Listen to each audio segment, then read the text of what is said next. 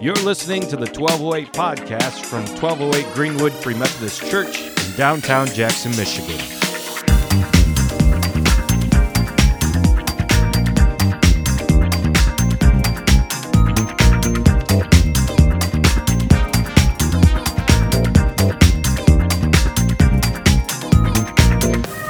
Uh, today is Pentecost Sunday, and this is a great holiday that often gets missed. If you don't have Pentecost Sunday, you don't have spirit infused Christians. And spirit infused Christians makes all the difference, not only in the ministries that we do, but it makes all the difference in the theology as to who you are and everything else. And it was important to Jesus. I mean, when Jesus was uh, getting ready to go to heaven, he actually told the disciples that they would be, in a sense, better off without him. Which kind of messes with our heads, like better off without Jesus. What? Jesus is standing here right next to us, speaking to us, telling us what to do, empowering us, giving us instruction, and he's telling us that we'll be better off if he goes away. And Jesus says, Yeah. Because if I go away, I can then go ask the Father to send the Holy Spirit to all of you. No longer will it just be 12 disciples trying their best to follow God and hope everyone else catches on. No, there is a prophecy in the Old Testament that one day the Holy Spirit, who used to just rest on a few select prophets and kings, will be given to every single God follower in the world regardless of ethnicity, regardless of language, tribe, tongue, nation, any of that. Anyone who follows Yahweh will be given his spirit to be able to go out and do ministry and become all that they're supposed to be. So that's that's a big deal. That Jesus actually thought it would be better if he was gone because then he could work with all Christians, not just with 12. And the Bible actually calls the Holy Spirit you know, the word, like the name Holy Spirit actually comes up very rarely in the New Testament. That's not the most popular phrase for the Holy Spirit. It's usually like Spirit, Spirit of the Lord. Uh, sometimes called the Spirit of Jesus because the Holy Spirit is Jesus. Jesus is God. This is our Trinity 101, right? Father, Son, Holy Spirit, they are the same. And so, Jesus goes to heaven and sends the Holy Spirit. But he needs the disciples to be right for that because the disciples aren't used to thinking that way. Uh, so far, they've been used to just walking in ministry over the years with Jesus right there. And so, when Jesus dies, he comes back to life and he goes back to his disciples and he gathers them together over about 40 days. And he brings them together and says, All right, here's the deal now. I'm getting ready to go up to heaven. And that kind of weirds them out a little bit. I mean, Peter's like the first one to get to it. Whoa, whoa, hold up. You're going away. you already died and came back to life. And you know, there used to be this prophecy that there would one day be a king and his kingdom would last forever and his kingship would last forever. And we used to think maybe that was just metaphor, like who lives forever. Uh, but Jesus, you beat death. Like maybe we still see the holes in your hands. Clearly, you are someone who can live forever. You, you mean to tell us that this kingdom that you came to establish, you're now going to go away? What, what does that even mean? When are you going to come back? Like, are you, are you just going to float up there real quick to grab some angels and come back down and take over? Is that the plan? Like, we're ready to go to Rome right now? Like, this is the way that the disciples have always been ready to chomp at the bit here. And Jesus is like, it's none of your business to know when I'm coming back. That's Information reserved for God and God alone. But you guys, you go back to Jerusalem and wait for the Holy Spirit. And then Jesus ascends into the clouds, and it's interesting. It, it, says, well, actually, a cloud comes on Jesus and takes him up into heaven. And it's interesting. At that point, I don't know when it happens. Maybe it was right away. I like to think it took a bit. Because it says that while the disciples were gazing into heaven, suddenly two angels said, Why are you looking up there? and maybe they just like show up instantly. But I like to think that the disciples are just gazing up there, waiting to hang on, he's coming back, right? This is this is one of those jokes that Jesus liked to play on us, right? And they're staring up into heaven, and then two angels say, Why are you still here? You have your orders. Go back to Jerusalem and wait. Wait for the Holy Spirit to come. I think they're still super eager to get going because they get back there, and then we have the uh, uh, they get back there, and Peter's reading the Bible. He's trying to figure out like what are we doing next. Like they got to feel like orphans. They've had Jesus with them this whole time, and now they don't have Jesus. So it's not like they're relying on the Holy Spirit to tell them something. So I see Peter just like passionately going through the scriptures, trying to figure it out. And he comes across a psalm, and he's like, ah, here's a part about Judas. Uh, it says, uh, whoever betrayed God, that they would elect someone else to take his place. Okay, um, these two guys over here, they've been they've been following Jesus the whole time. One of them should take his place. Uh, which one should it be? I don't know. Let's cast lots, which is the equivalent of like, let's do a coin toss or or draw straws. Jesus will use that. Funny for Peter, like if you would have just waited like seven more days, the Holy Spirit would have been poured out, and you could have just asked the Spirit directly. But instead, they like draw straws. Did God divinely inspire the drawing of straws? The Bible actually doesn't say. It just says that they did that. So here's Peter trying to figure out how to be a good Christian in this time, what to do next. They choose Matthias to take the place of Judas, and now they have 12 disciples, even though Paul would have been great for that since God kind of selected him directly as an apostle, right? Maybe the Holy Spirit might have just gone that direction if they listened. Either way, uh, they're all together in one place worshiping when the Holy Spirit rushes upon them. And I don't know if this is like an intentional connection, but maybe, possibly. In the beginning of the Bible, you see the Holy Spirit creating the world.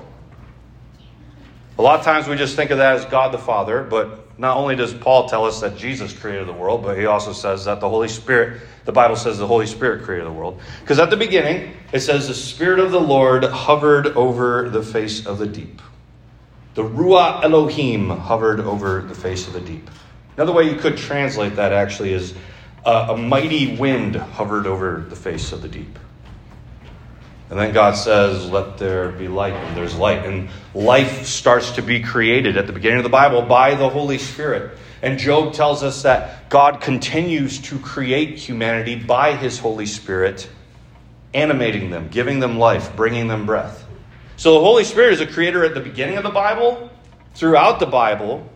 And then on the day of Pentecost, while they're all sitting in this room trying to figure out what to do, that Ruah Elohim, that Spirit of the Lord, that Pneuma, a mighty rushing wind comes in the room and brings them to life again. But this is a new kind of life. This is new creation life. And they burst out the front doors. They're already empowered to do the ministry of God. The, the kind of ministry that God said Jesus said, Don't go do ministry until you've received power from on high. Now they have it. And they burst out the front door, speaking in all the languages of all the nations out there. All the Jews who are in town for the holidays of Pentecost hear it, because Pentecost was a Old Testament holiday. They hear it in Jerusalem, the capital. They take it all home to their nations to tell everybody, guess what we heard about this Jesus guy? And now the gospel is spreading. It's like a super revival moment. I wish it was we were always that fortunate. and then God also tells them, all right, now that you've reached the Jews in all the different nations with all those different languages, now go to those different nations with all those different languages and tell them the gospel too. Reach everyone. They are empowered to do ministry. And so they go out not just speaking in tongues, but they go out doing all kinds of supernatural ministry. People are being healed, the dead are being raised. Miracles are happening, signs and wonders are happening. Crazy stuff all throughout the New Testament and all the way into today. That's because they have the Holy Spirit in them. But they themselves are also becoming a new creation on Pentecost. The Bible tells us that Jesus was raised from the dead by the Holy Spirit. Which means that the resurrection bringer, the new creation bringer, is the Holy Spirit. So when you're always having that conversation with yourselves about why can people only come to God through Jesus? Well, if you don't have the Holy Spirit, you don't have resurrection life because there's only one Spirit capable of creating resurrection life. And if you don't have Jesus, then you don't have the King of Heaven. And there's only one King of Heaven. And Jesus is a gracious King intentionally from the very beginning of sending the Holy Spirit saying, Get out there and tell everybody. I'm not trying to hold anyone back. Bring them into the kingdom. Offer them the Holy Spirit. And as the Holy Spirit comes, He begins to change us. Paul says the Spirit transforms us, that we move from glory to glory to glory. How does that work? That word transforms in the Greek is metamorphoso, which in English we usually just say metamorphosis. You see a caterpillar, you watch it begin to change in a cocoon, and then it comes out the other side different. That's what we experience under the power of the Holy Spirit. You are not the same. And this is something that Christianity has fallen, in, fallen into a trap with is that we think that when we become Christians, just life is still the same. We just now have Jesus. We said a magic prayer and now we're all good to get into heaven. No, that's such shallow theology. The Bible is all about when you accept Jesus, you get the Holy Spirit. And when you have the Holy Spirit, He starts to chisel. And if you want to be more loving and joyful and patient and kind and peaceful and all those kinds of things, you only get that through the fruit of the Spirit, not by the fruit that you grow in yourself. I have somebody I'm often working with as they pursue God in visions, and, and when, whenever the fruit in their garden grows, they never get to do it. They said that they went to water a strawberry, and the Holy Spirit just picked up the watering can. I was like, no, that's my job. they didn't even realize for months until I told them later, like, you realize that's biblical, right? So, Holy Spirit's fruit. You cannot grow the Holy Spirit's fruit by your own effort. That's as ridiculous as trying to grow a palm tree in Antarctica.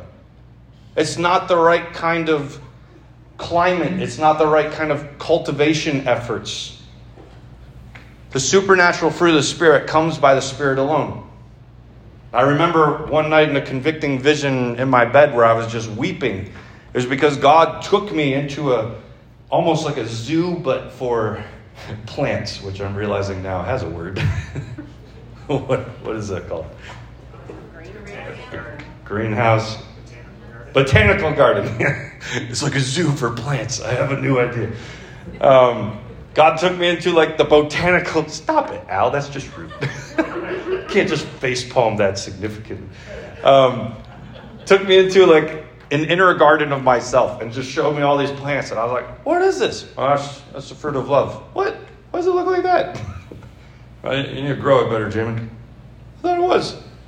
Then we got to peace. I'm like, what about that one? Why does that look so bare? Like, I just wrote a 100 pages in a book about peace. That's what that looks like? Oh, it's a strong theologically, but uh, you still got to grow it, Jamin. Okay. and I just began to cry. You know? Uh, but not like a shame on you. It was like a conviction kind of cry. Like it, it actually felt good in a bad, good way. Uh, whatever. It was powerful. God convicted me in that moment. Grow your botanical garden. That's the fruit of the Spirit. That's not your fruit. The new life that you are metamorphosing into comes by the Holy Spirit. That's why Paul spends so much time in Romans. Remember, we just preached through that book? Paul spends so much time saying, get rid of Adam, get rid of the old creation, get rid of the flesh, and put on the new man, put on Jesus, put on the new spiritual flesh that is the resurrection flesh because the Holy Spirit is a down payment on you, a guarantee on you that you are welcome into the life to come. And the Holy Spirit is the resurrection bringer, is the one who brought resurrection on Jesus, and surely he will bring it on you don't waste time thinking that's all down the road. I don't need to worry about it. No, it starts right now. And when you look at the early church and what happens immediately following the Holy Spirit being poured out on them at Pentecost, it's mind blowing. See, people in Greece, like they had an idea of what utopia is. We have an idea of what utopia is. Our utopia is flawed. Anytime a human government tries to rise up to create utopia, it always fails. In fact, sometimes it turns into mass murder and genocide because their ideas as to what would somehow create utopia is completely flawed. But the Greeks, they had an idea as to what utopia would look like. And the way that Acts 2 describes the church living once they received the Holy Spirit, that was what they thought utopia looked like. Who are these Christians pulling off utopia? They're loving one another. They're caring for one another. Signs and wonders are happening among them. Weird things are going on. If anybody else needs something, they all pool their money together and sell their stuff so that they can take care of one another. Utopia. People caring for one another exploding out of the church. And guess what happened as people saw how these Christians were living empowered by the Holy Spirit? Guess what? Guess what? The Lord added to their number daily. The Lord added to their number daily. People got saved. How did part of the revival come around? In the earliest church movement ever recorded, because it literally was the creation of the church. This is about people doing good works and living out the resurrection life. Why? Because taking care of one another, that's a new creation thing. Making sure that everybody is provided for, that's a new creation thing. Signs and wonders, that's a new creation thing. You ever look at the things Jesus did through that lens? Jesus is the king of heaven, and everywhere he goes, it's like heaven just bursts out of him. A lady comes up and touches him, and, and heaven like contagiously moves down her arm and heals her of a bleeding problem from the last 12 years. Wherever Jesus goes, the fullness and goodness of heaven breaks out of him. Oh, we don't have enough bread, we don't have enough fish. Ah, heaven has abundant bread and fish. I guess we eat fish in heaven, I don't know. And it bursts out of him feeding thousands of people. Over and over and over again, the abundance of heaven comes out of the King of heaven. And now, the Holy Spirit who's in that King has been given to the Christians, and the abundance of heaven starts breaking out of them, sometimes supernaturally and sometimes normally. Heidi Baker does ministry in Mozambique, which at least was, if not still is, the poorest country in the world. And they often have to serve people through their good works. They have to work and toil and toil and toil to try to find all the food that they need to feed the many, many children that they take care of through their ministry.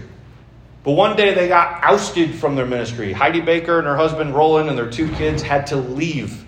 Otherwise, they were going to be killed. They're actually told that there was a um, uh, contract? yes contract out on their lives and that uh, I'm great with words tonight, and that uh, someone could get paid up to 20 bucks in Mozambique if they would kill her. 20 bucks. That's how poor they were in Mozambique. And so they had to leave. And soon, all these kids that they were taking care of through this government uh, funded institution of sorts all started to leave too. Because they weren't allowed to praise Jesus anymore, and they were being beaten by the governmental employees that came in to take their place. So they all left and they started living in the yard of Heidi Baker's like one floor house. And they all start getting here. And at one point, uh, someone from the U.S. Embassy comes up to the Baker's family and says, I brought some chili for your family if you need it. Oh, we need it, but we have like 80 kids here. Oh, I only made enough for like the four of you and your family. They prayed, and then they served 80 kids as this lady from the embassy just miraculously kept pulling out chili, unsure as to how. But it happened in both ways. They worked through the tangible social efforts of the world to serve the poor, and occasionally God stepped in in the supernatural to serve the poor as well. Abundant life breaking out of their ministry everywhere that they went. That's, that's an amazing kind of story, and one that you see when you really press into the Holy Spirit and put everything on the line to, to show people the kingdom of heaven.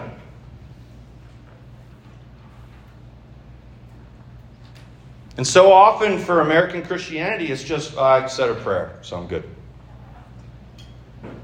And then we wonder why our spiritual lives are so weak and why we can't seem to get in touch with God and all these things. It's because we forget that the Holy Spirit, the Spirit of Jesus, is inside of us that Jesus said, I don't want to leave them as orphans, so I have to go so that they have the Father with them, so that they're not alone.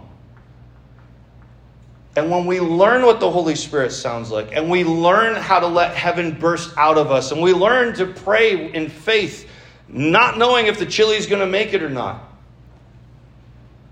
suddenly heaven becomes real around us. When we step up and say, we're going to launch this dinner church thing, we're going to have to change the time. A bunch of you might leave. There's only 40 of us to do this. We don't know what's going to happen. Well, we see what happens when we give ourselves over to the Holy Spirit. Two years later, the room's filled with 100 people. And also, we see what happens when we step away.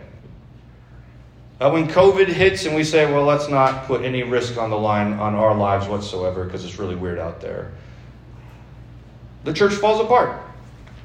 And we don't know if we can pay the bills. And we don't know if we can serve our area. And we don't know how to reach people. You reap what you sow. We reap what we sow. And so, as we move forward out of this own Pentecost story for our own, as we move forward into whatever God is calling us to in the fall, we reap what we sow. We can put it on the line and see what God does here in Jackson, or we can nervously step away and we get what we sow. The Holy Spirit is the new creation bringer. He is doing it in you. The Holy Spirit is the empowerer. He is giving that to you. And if you want to see heaven break through now in the world around you, it's going to happen as you yield yourself to the Holy Spirit. Because just as you are a new creation human being in the midst of an old creation that is falling apart, so you are a citizen of heaven, an ambassador of heaven. Both things are said of you in the Bible. Where when you walk throughout the world and you act as a citizen and an ambassador of heaven, both in the natural and the supernatural, heaven actually breaks out and gets installed around you. And then people look at that and say, look at those good works those Christians are doing. I want to be like that. When's the last time you heard something like that? look at the good things those Christians are doing. No, we reap what we sow there too. All the articles that come out about the church and the ridiculous stuff that we've done and the ways in which we victimize and hurt people, we reap what we sow. We have a big image that we now need to fix by letting the Holy Spirit use us to do it.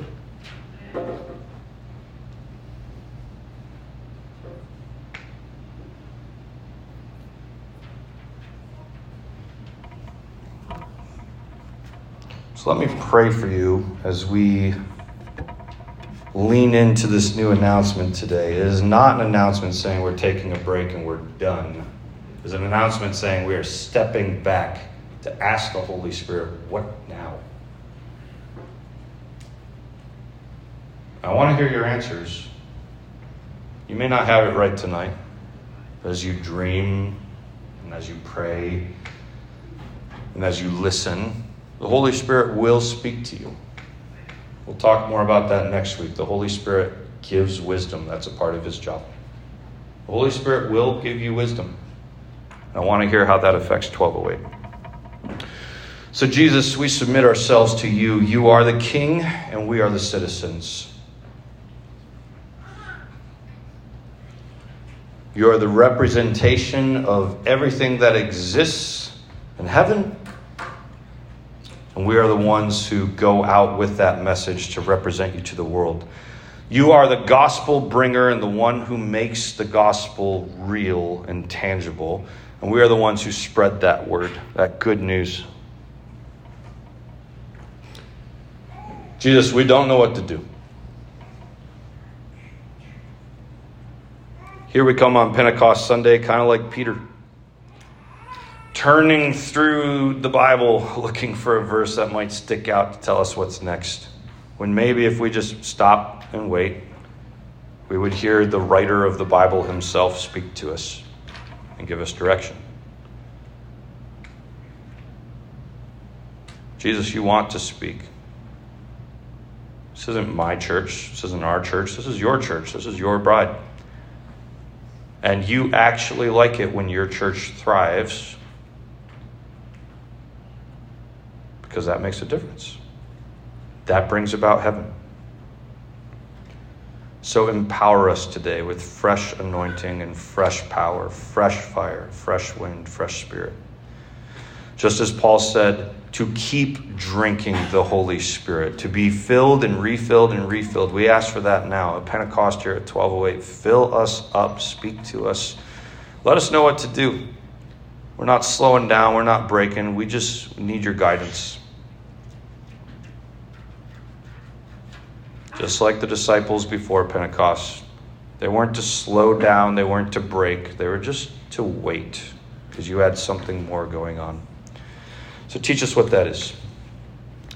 And as we go and worship at Spring Arbor tomorrow, speak to us directly. Let us learn from you.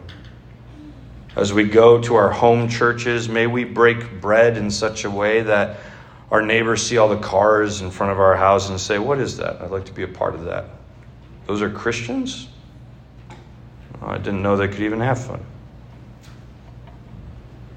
Now, as we get together for spare oom and people are out the window making uh, drug trades, as we've already seen, may they just be so captured by what's going on in that room that they look and say, There's something different in there, and I think I need that instead. I need a different high than this one that keeps leaving me dry. And as we look for creative outlets to try to show the world who you are, be it dinner church or nerd church or our online church with Jackson Cloud, may all those things be ambassador, um, gospel spreading ministries that have a difference. And may each one of us in our own unique situations know what to do. So, where we work, live, and play, that that would actually be impacted by the gospel and that we wouldn't just live out our lives thinking I said a prayer and that's all Christianity is. No, you have so much more in store. We need revival. And we need it in our hearts first. So bring it. We thank you. In Jesus' name. Amen.